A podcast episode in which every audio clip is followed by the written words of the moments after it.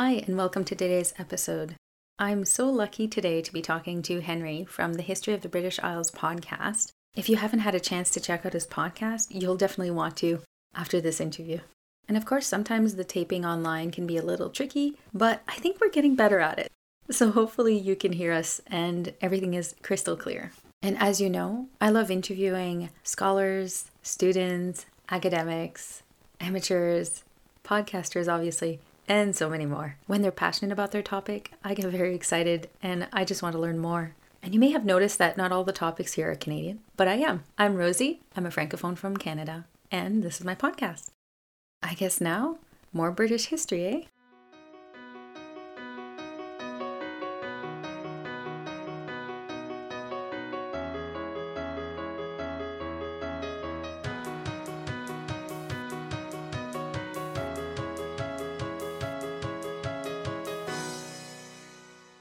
Today I'm talking with a fellow podcaster, Henry from the History of the British Isles. I'm going to leave Henry to tell you and explain to you what and why he wants to talk about this. So, welcome, Henry. Hi. So, I want to talk about, well, generally early medieval Britain, specifically kind of the arrival of the Anglo Saxons and what happened and what resistance there was to them, as well as the later Anglo Saxon period and specifically the wars between Penda who was the king of Mercia and Northumbria, because it's very interesting kind of crossover because it's the first time we really see like kind of relationship between the Welsh and the Anglo Saxons and like war and conflict between them. Mm-hmm. I guess we can almost just jump into it. Some people might have a little bit of background and some people might not. So, do you want to place us with what was happening at the beginning of your topic? So, in 476, the Western Roman Empire fell, although it fell a bit earlier in Britain, around 410 in the first decade, second decade of the um, 5th century. What happened immediately after that was that Britain was kind of left undefended. It was facing a lot of raids. It went good for a bit, but eventually, as the story goes, they hired Anglo Saxon mercenaries who were from modern day Denmark and the Netherlands and Germany, northern Germany. And they then established their own rule because they viewed the Britons as very weak if we can trust the historians of the time, which is not certain, the uh, Britons did resist and eventually were able to push the Anglo Saxons back, but then conflict returned and the Anglo Saxons eventually won control over all of England, although Wales, Cornwall, which is the southwest corner of England, Scotland, and Ireland remained Celtic. And so, with this change, I guess it was a change of culture because the Romans fell. Yeah, yeah. So, how did things uh, move along to what we've understood now?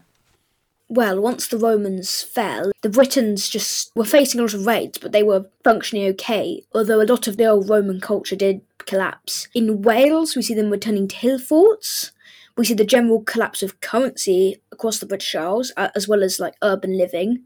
Most people abandon cities because they're targets for raiders, it's really hard to maintain their sewage systems and stuff like that once there's no like influx of new people and, and like specialization anymore. This all means that the Britons are basically a lot weaker, and they're already not a very militarized people. Although they were on the frontier of the empire, they spent most of their time being quite a um, peaceful and how do I put it, like backwater almost. No conflict really came there we see that change, but this is still a group of people who aren't very used to war. And this means that they aren't really used to all these new changes of all these invaders, specifically from Scotland and Ireland, were the two main sources, with the Anglo Saxons also raiding, but they weren't really invading, till obviously when they did, later on.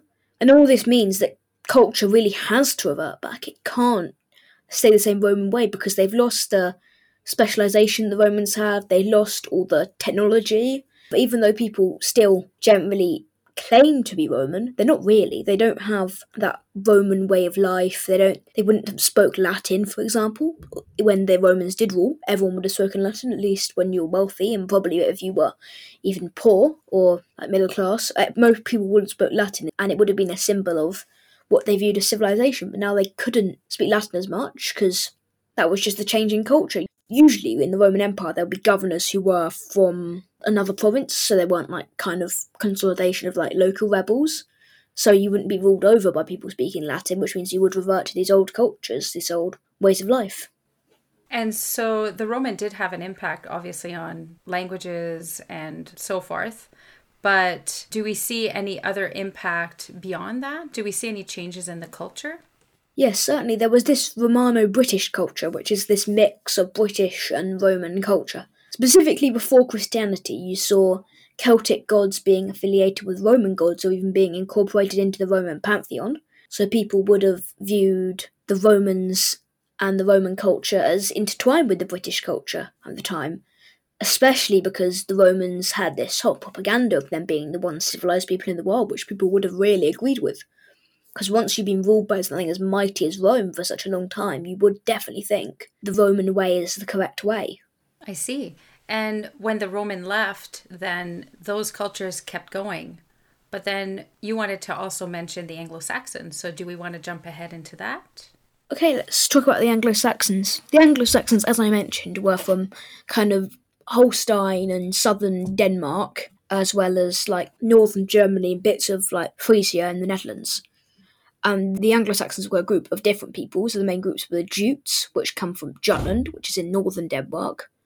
Well, yeah, northern Denmark.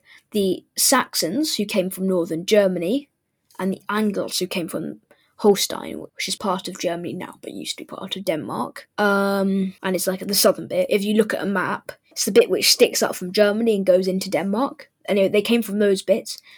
And this means they have very similar culture to the Vikings, at least in the early bit. If you were just looking at them, you think they're very similar. They had basically the same gods. They called them by different names, but there was Woden, who was their lead god, who obviously starts sounds quite similar to Odin.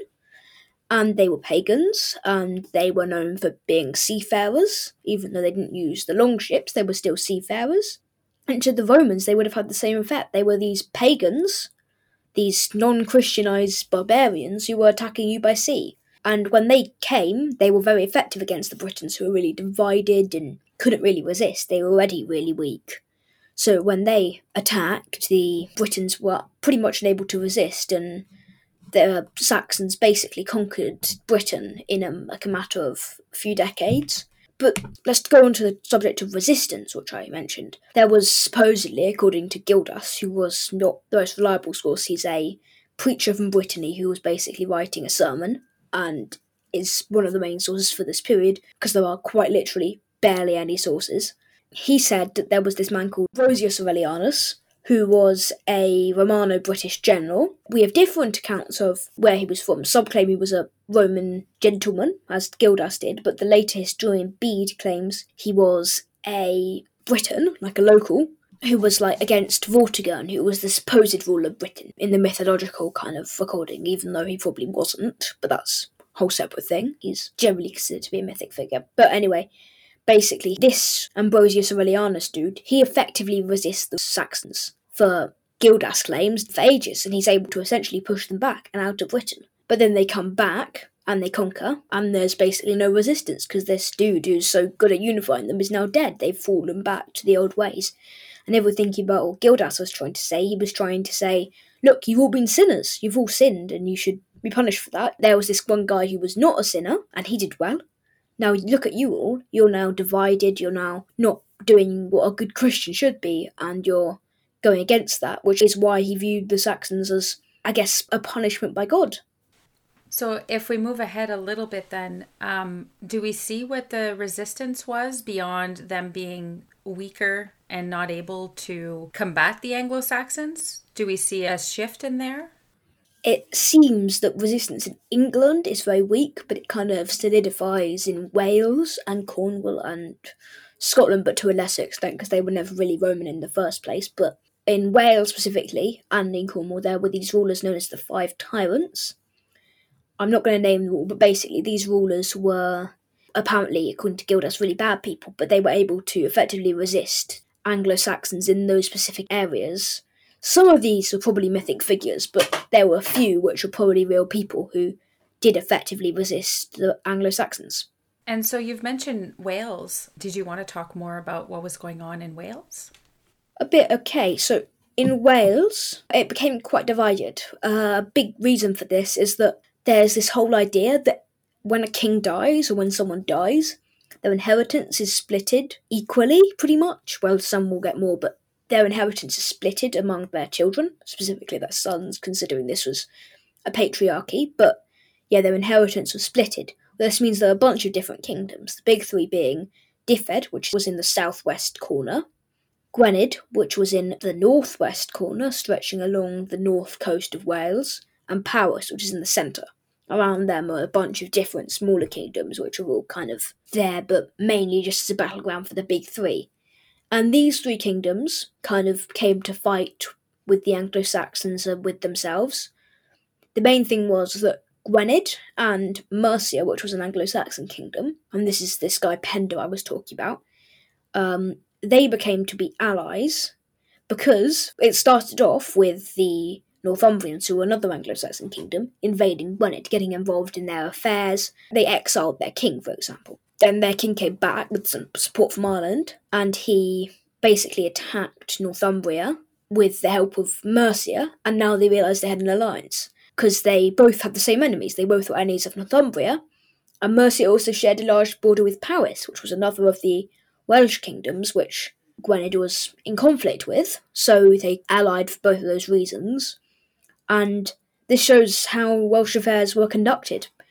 The kingdoms looked for outside help a lot because they were basically equal. Each of them had equal power. Eventually, Gwynedd would become the dominant one, but for the large part, the kingdoms looked for outside help to kind of break this kind of stalemate.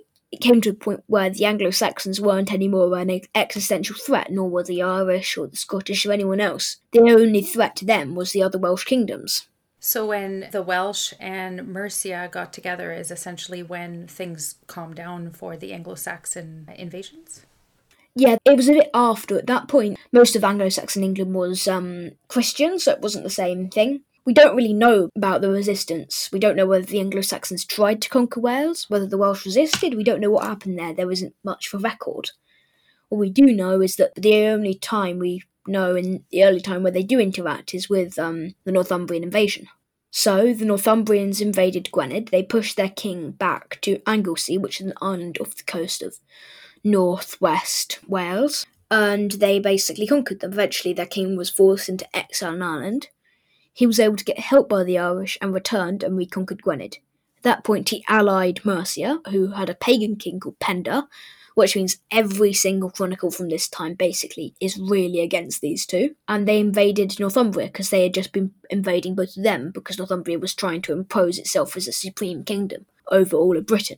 They invaded and they eventually beat Northumbria for many years. They killed two kings, and then the king of Northumbria was able to kill the King of Gwynedd, who was then forced back to Gwynedd. Mercia still continued to fight, but Gwynedd was basically out of it at that point because they were more focused on internal Welsh affairs. Seems there was a civil war going on in Gwynedd. Mercia eventually was beat back by Northumbria after another succession of kings. So, you've talked about Penda quite a bit, and you mentioned being interested in talking about him here too. So, what did you want to mention? Okay, so Penda was this Anglo Saxon king. He's often referred to as the last pagan warrior king, because at this point, every single other Anglo Saxon kingdom, at least the large ones, were Christian. He wasn't. He was still a pagan. He, wasn't even supposed to come to the throne. He basically forced himself to become king. He wasn't in the direct line of succession. He basically just got there by force of will, and he went about imposing his will over the Anglo Saxons. He started with Northumbria. Once he beat them back a bit, he invaded Wessex, which is the southern Anglo Saxon kingdom, who'd eventually form England, and beat them back. Then he invaded Northumbria again. he was kind of going back between the two a bunch, and he, for a short while, imposed his dominion over basically the entirety of Anglo Saxon England before eventually being beat back, as I said, and killed by Northumbria and their king. Do you have more details on the types of wars that he fought, or are the sources too lean here too? We know later on, we don't know at this point, but it's likely they used something similar, that they used kind of round shields and like whatever they could get their hands on. If you were wealthy, you'd probably have an axe or a sword. If you were poor, you might have a spear or just like farm equipment. And we looked at the Sutton Hoo burial, which is near contemporary to this, the Sutton Hoo burial is a burial in um, East Anglia in England today, which we don't know which king it was for, but we think it's for King Raedwald of East Anglia, and it's got this very famous helmet in it, which is this incredibly well preserved Anglo Saxon helmet. So they wore these helmets, which were kind of full face, apart from kind of your cheeks. They covered your entire face. They had like these kind of so imagine like a Roman helmet, but with a faceplate on added on. So we know if you were wealthy, you probably would have wore something like that. But if you were poor, you probably wouldn't have had a helmet, or you would have wore like a standard metal helmet with nose guard. And their kind of armor was it based also on the Roman style, or did they have a different style? Uh, it was likely their armor wasn't at all substantial, probably just leather. Or if you were really wealthy, you might have something metally, but probably not considering this is a time where people really weren't that rich. Even if you're wealthy, it's likely you wouldn't have that much access to any kind of metal. This is there's a reason it's called the Dark Age. Even if there are a lot of cultural things going on and there's administrative, people weren't wealthy, so I doubt they would have had much in the way of armor. Yes, it's definitely not what we think of when we think of a knight or somebody fighting a war these days. Indeed. When we look at um, Britain, I mean, I've not been to many parts of it, but the landscapes are very different. Did you come across any interesting tidbits, let's say, or interesting facts about how they were able to move around the different landscapes? Well, it tends to be, I think, a lot in warfare in Britain that hills are very, very crucial. If we look back at the earliest battles, always the record we have is about hills. And if we go a bit further forward and we have more record, we also see islands being used there's a case where a Viking leader was basically trapped by a much larger English army on this island, and he said, "Okay, look, let me come over and fight you like man to man." The English commander was um quite kind of he made an error, and he said, "Okay," so he let the Vikings come across off this island onto the mainland, and they had a battle, and the English lost. And that really shows how how there is this landscape and how it could be taken advantage of, but you also can lose out really badly because of this environment. And whenever we're looking at the really important battles in British history, in Britain at least, they're always on hills or by rivers. So the access points were really important. Yeah, yeah. Do we have any idea of, let's say, group sizing? How many men actually fought in some of these battles? Or is that also less known? Less known, but it would probably be in at maximum the low thousands, so it wasn't very big the average battle probably have up to a thousand men in it on each side. And you also mentioned how Penda made himself the king. So, how did that happen? Did he win some battles? Did he kill opponents? It's more that the Anglo Saxons have this very, very different alien system of inheritance. Basically, the next king is decided by an election. So, any member of the royal family, so you might be the oldest son of the former king, that would probably give you a higher chance, but you still are just as likely to get elected as your second cousin would be, because anyone who's descended from the founder of the dynasty basically has an equal chance of becoming king. So I guess the kings and their descendants had to be well liked, or else people didn't vote them in. Yeah, it wasn't really the people; it was more there were these people called aldermen, which are basically um kind of I guess the equivalent would be a duke, but they were kind of, in some cases, appointed, in some cases, more like hereditary, but they would decide as a council. And in your timeline that you wanted to mention, you were talking up until about 1016. So, what were some of the things that happened between Penda and the timeline that you've laid out? So, Penda's in the 600s, so the early to mid 600s.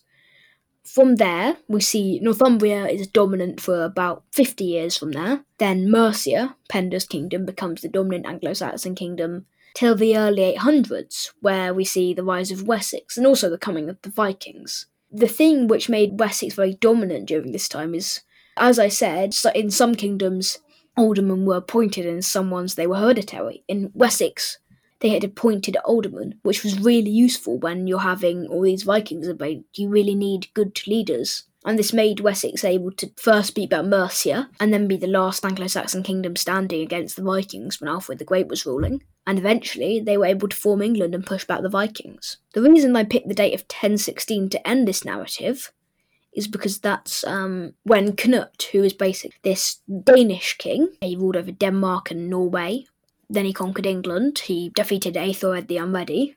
and then his son Edmund Ironside, he becomes King of England, and I think that's more than even 1066 an end point for Anglo-Saxon rule in England, because Edward the Confessor, who is often considered the last Anglo-Saxon king who ruled till 1066, and Harold Godwinson, who was the other obvious contender for last Anglo-Saxon king, because he died in 1066, both of them were very influenced by the Normans because Edward the Confessor's mother was a Norman. He grew up in Normandy because he was in exile there from Canute. And Harold Godwinson, he still had that kind of tint of Norman. So in Edward the Confessor's reign, a lot of his noblemen were Norman, a lot of his soldiers were Norman. So when we see the Battle of Hastings, you're seeing this ultra Norman army compared to an only slightly Norman army. It's not that much of a change because the Anglo Saxon culture had already been, in some ways, defeated. And you've mentioned the Normans, and some people might not be very familiar with what they are, who they are, or how they were formed. Can you address that? The Normans were a group of people who were originally Vikings. They were led by a man named Rollo who went raiding up the um, Seine, which is the river which goes into Paris. And the King of France, he actually beat, but he didn't want to um, just have more Vikings come. He beat them and he offered them a deal basically, he said he'd give them some land if they swore loyalty to him and agreed to defend against other Vikings, and this again essentially protected the French from Viking incursions. And then this Rollo, his descendants, became the Dukes of Normandy, which is a land on the north coast of France. And they were obviously kind of a mix between being French and being Viking, so they had this kind of quite weird culture, but they were also pioneers in military and they had the best cavalry in Europe. They had their own form of shields. Kids, sons of noblemen, would be trained very well in like military arts, and this meant they were highly militarized, so they were able to punch far above their weight. At one point, they were able to literally defeat the King of France, who is obviously someone controlling much more than a tiny amount of space on the north coast of France. And so these Normans lived in France, as you've said. How did they become involved in Britain? Well, thing is, because they're so adjacent, the Normans tended to allow Vikings to go to stop off there when they raided England because they were ancestrally Vikings themselves. What this meant was that there was conflict because the English wanted the Normans to stop letting Vikings come over.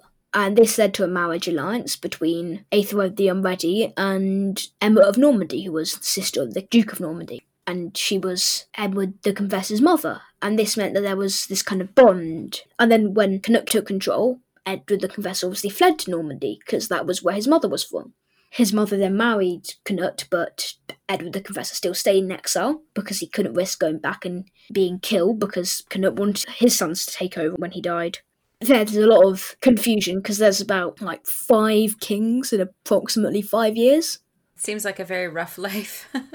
yeah. What about the sources that we have? You've already mentioned the lack of sources. What are the more important sources that we've used to kind of piece this together? So first there's Gildas, who was a Breton preacher who was basically just writing a sermon. And then after him, there was Bede, who was the patron saint of um, chronicling, patron saint of history. Um, and he was a Northumbrian monk from the late 700s. And then after that, there were a bunch of smaller chronicles, but the big one is then the Anglo Saxon Chronicle, which was wrote from the beginning of Alfred the Great's reign and chronicles from the coming of the Anglo Saxons to, I believe it stops in 1200. And it's this chronicle by a bunch of different monasteries who are all writing their own versions of it. So it's this great cross section because all of them will say something different. So I encountered where two versions said one thing and all the other versions said another thing, and you had to decide which was the correct, but it means there's a lot more evidence there, there's a lot more things there to look at. And what about art styles or anything like that? Is there archaeology that can help us with this time period? Yeah, there is a bit of archaeology, as I said, the Sutton Hoo dig. Like we have a lot of evidence of kind of jewellery and weapons. That's this very famous, well, famous among people who like the Anglo-Saxons, jewel called the Alfred jewel, which is believed to have been owned by Alfred the Great, which looks amazing. I saw it when I went to the British Library uh, a while ago, and it's this amazing kind of I can't remember exactly what it looks like, but it's it's a gold encrusted jewel. It shows quite a degree of culture and luxury, at least in the later period. And archaeologically, there are some evidence, but there's not as much because most things were made out of wood. Yes, I would imagine What about the castles? Are there many Norman castles in England? Oh yeah, there were very there were a lot of castles in England. There were tons. Uh, uh, not from before the Normans, but there were these Anglo-Saxon fortified towns called burhs, which Alfred the Great started to construct, and then his successors continued. These were basically towns where you put a bunch of troops in them and you put some walls around them that basically could resist the Viking raiders. And they acted as like a communications line as well to get information about raiders through. And that would be, I am not sure how many of them survived today, but that would probably be some evidence. And then after that, as you've mentioned, there's lots of Norman castles we can study nowadays. Yeah, tons. Have you had the chance to see any castle in person? Yeah, I've seen a lot of castles. Well, not, I've not seen all of them, but I've seen quite a few.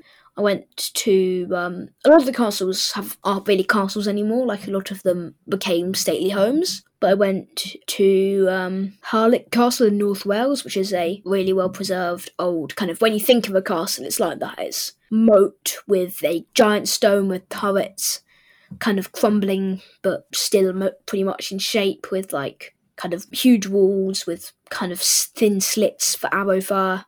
And that's quite incredible. As a Canadian, we don't have many castles here, unfortunately. And so we've looked at the beginnings, which is when the Romans left and the Anglo Saxons came. Do we have evidence of how high or how far they went when they invaded? Well, the Romans did conquer all of Britain, they just didn't conquer all of it for very long. There was about a year where they conquered Scotland, and they conquered all of Wales for about 50 years, but they're all started to diminish in the north very quickly. In the south and central areas, it stayed around for a lot longer. But there was kind of Roman power just slowly diminished in these areas because it's really hard to go from Rome to northern Wales at a time where the quickest way of travel is a horse. Yes, absolutely. And the Anglo Saxons, do we have an idea of how far up they also went? They would have gone to the Firth of Forth, which is basically when you look at Scotland, where kind of on the east it juts out a lot, kind of a line that's going inwards and then juts out a lot. So that kind of line between the two of them would be about as north as the Anglo Saxons would have gone. Although later on, when it was England, they went a lot further north, they'd just never conquered it. It seems as though the northern parts of Britain, like Scotland, or remote parts like in Wales, they had a much harder time to keep their power. Yeah. So you mentioned the importance of horses for the Romans. Do we have any interesting facts about those or any of the implements they used for travels? The Romans had this amazing network of roads, as you might know, but there was also this the first really official postal system where they had this network throughout the empire of people who would go between different outposts on horses. They'd take a horse for exactly as long as it would take for that horse to tire out, and then it would go to another place, and the next place would send another horse out with a message for exactly as long as that horse would tire out, and then that would arrive at another stop. So kind of that was basically the quickest way of travel of just having a bunch of stoppage points where you could exchange horses so that you'd always be travelling the fastest way possible. I guess it's similar to today in our cars and having to refill our tanks every few hundred kilometers or whatnot. Yeah, it's like imagine if you had to change car every few hundred kilometers. Do we know how far they had the systems in place? They had Roman roads to northern England, but they wouldn't have had an advanced network. They had famously Watling Street, which went from London to York and they would have had roads, but that would have been about as north as they would get, because obviously, if you're only in control of Scotland for a year, you wouldn't have time to build a massive network of roads. Absolutely. And do we have information on the types of foods maybe that were brought up to England from Rome? Well, I know wine was obviously very common because the Romans did love their wine and all kind of Mediterranean foods became popular in this, as I talked about earlier, that they thought the Romans were the most civilized thing ever, so everything Roman must have been civilized. So you see a lot of wine becoming quite popular, specifically from like the south of France, which is still true in the UK today.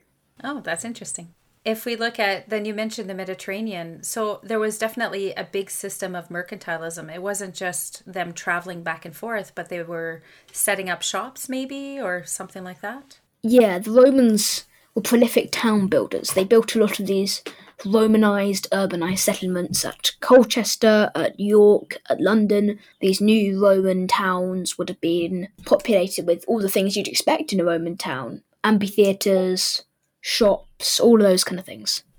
And did they have difficulties considering that the weather patterns are very different in Britain and in Rome? Well, obviously, there would have been some difficulties, but not really that I know of. I don't think it affects when you're conducting such a large scale because there's different weather patterns anywhere in that empire because you're going from Egypt and even parts of Arabia to Wales. There's a vast range of climates in that zone, so I don't think it would have affected them any more than the climate in Egypt would have. Mm-hmm. Do you think that that affected possibly how they built things?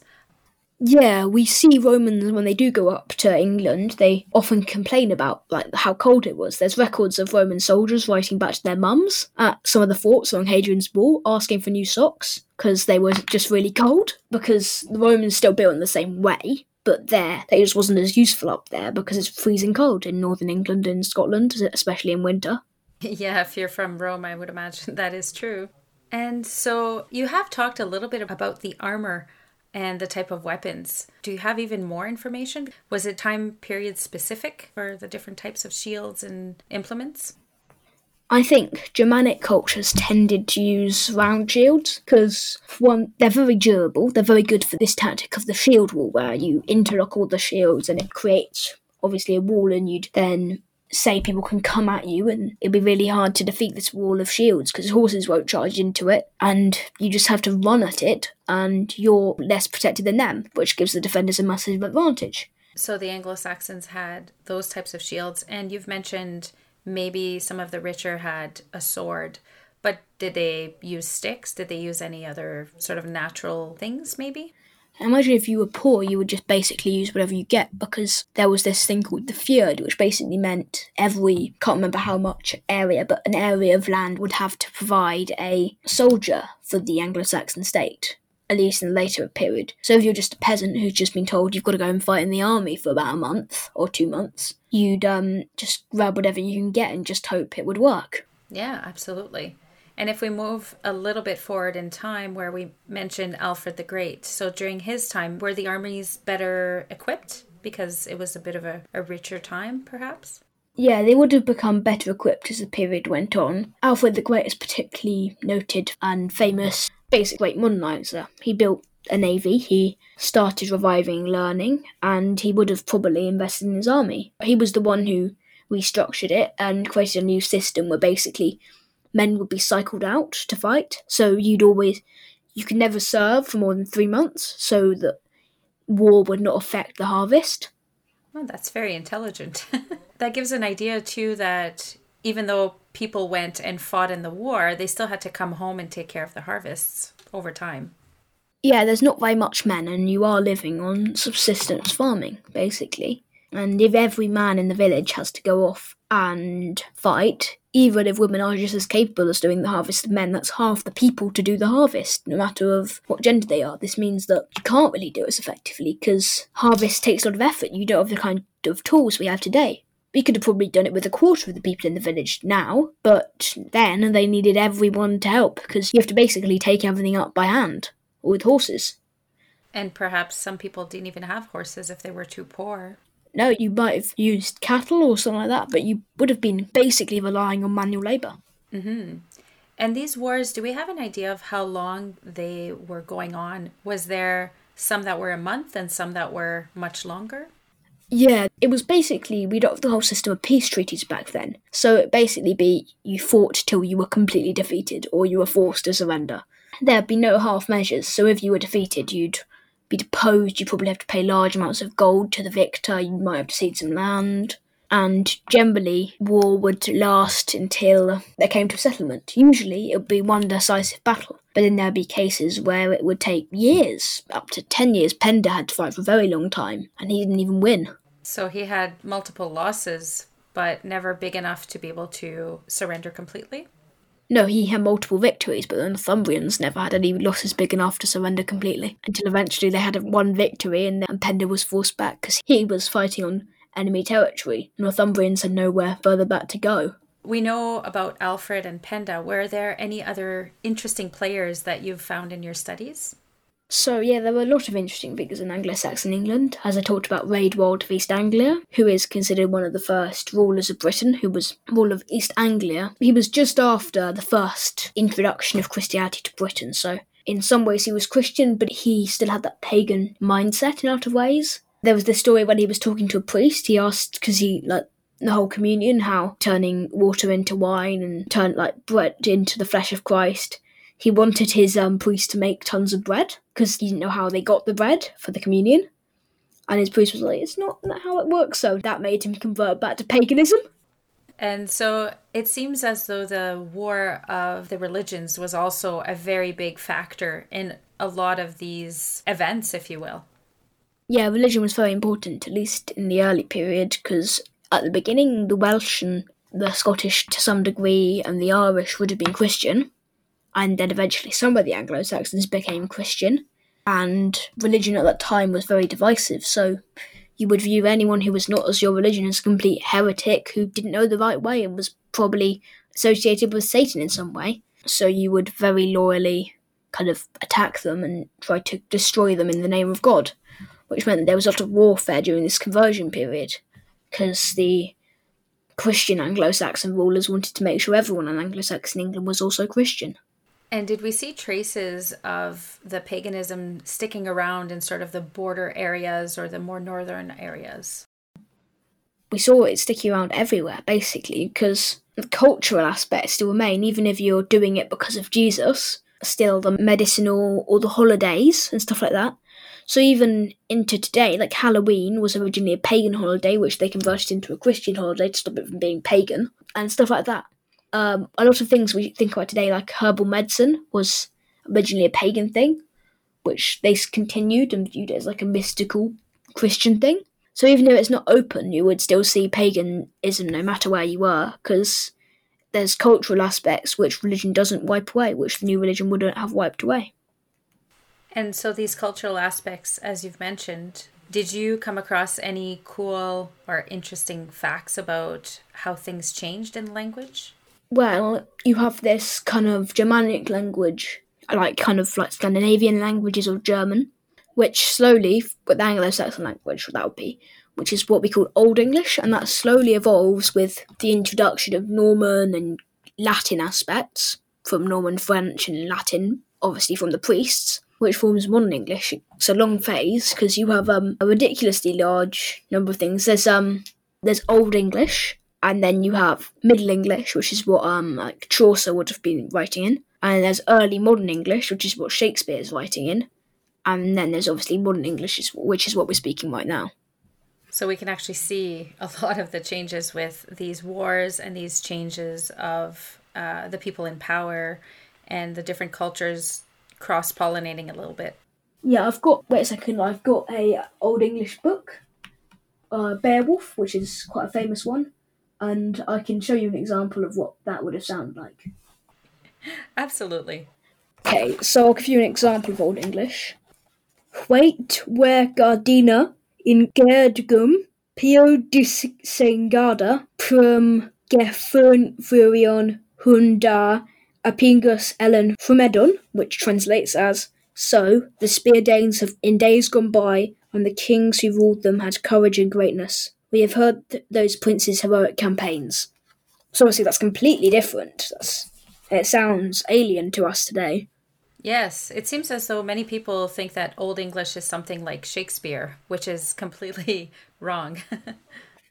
yeah, that's early modern English. It's not even Middle English. It's English is a really old language, and Shakespeare's on the modern side. Yeah. Well, thank you very much for reading that. I would not be able to read Old English yeah, we, I can't. I can barely read that. There's a bunch of letters I don't know what they are, and I just kind of guess. But I hope I got it something right. I'm sure someone who might listen to this will say, "Oh, you're saying that completely wrong." Well, it's still a much better try than if I tried. I appreciate that. Thank you. No problem. We seem to have some writing in these languages, and I guess that's how we know how they worked or do we look at uh, modern language today to understand how the language evolved or how it was spoken it's a mix alfred the great was very famous for um, kind of writing down a lot of the um the old English. He was famous for like chronicling it. And he got people to start writing in Old English, not just Latin, because the priests were writing in Latin. So it was thanks to him that we know something of what Old English was actually like. For example, the Anglo Saxon Chronicle was wrote in Old English, whereas most chronicles were wrote in Latin. But yeah, we do have to trace back. We have to look at French and we have to look, that's a French word. That's got nothing to do with French, because French is the other origin. And so you have to go back through it and think. And then there's also a whole social aspect, because poor people would have been Anglo Saxon, so they would have spoken English words, and the rich would have spoken French words which is why, like, cow is the animal and beef is the meat, and beef is a French origin and cow is an English origin. Mm-hmm. I also had one last fun question. If you had a time machine, is this the time period in which you would like to overview, you know, safely? Or is there another time period that you're really interested in? Hmm, not sure because I'm interested in a bunch of time periods. I'm not I'm not really sure what I'd end up going with. This would be definitely near the top of the list, but there are other things. I'd like to see the uh, really big events in history, like the assassination of Julius Caesar, for example, or the proclaiming of Napoleon as Emperor of the French, stuff like that, which is really big. But if I was going to look at a time period, I think I'd probably go with this period, yeah. Yeah, so if you were to pick an event like Napoleon, what would you want to be involved in? Would you want to just sort of be standing on the sidelines or would you want to interview him for fun? I think I'd stand on the sidelines. I was listening to another podcast about the, just people, the British, seeing him at the time when he was emperor, and I thought the way they described him, I kind of think it would be way more interesting to just look at him than actually speak to him. He's a very he's the kind of guy who who would have we basically know his personality. We know so much about him, but what he looked like, his demeanour, that can't be passed down through history. Yes, absolutely. So just looking at him and seeing him in action and trying to understand and see what he's doing, that kind of thing? Yeah. Well, that's really fascinating. I guess the bigger figures in history are sort of the ones that we want to visit or meet someday. Yeah, totally. I really appreciate you coming on the podcast, Henry. It was really fun. Very enjoyable. Thank you so much. I will make sure to put your information in the show notes for anybody who's interested in following up with you and seeing what you're up to next. Your episodes are very fascinating. Thank you. Okay, well, we'll talk to you again soon. Bye. Bye.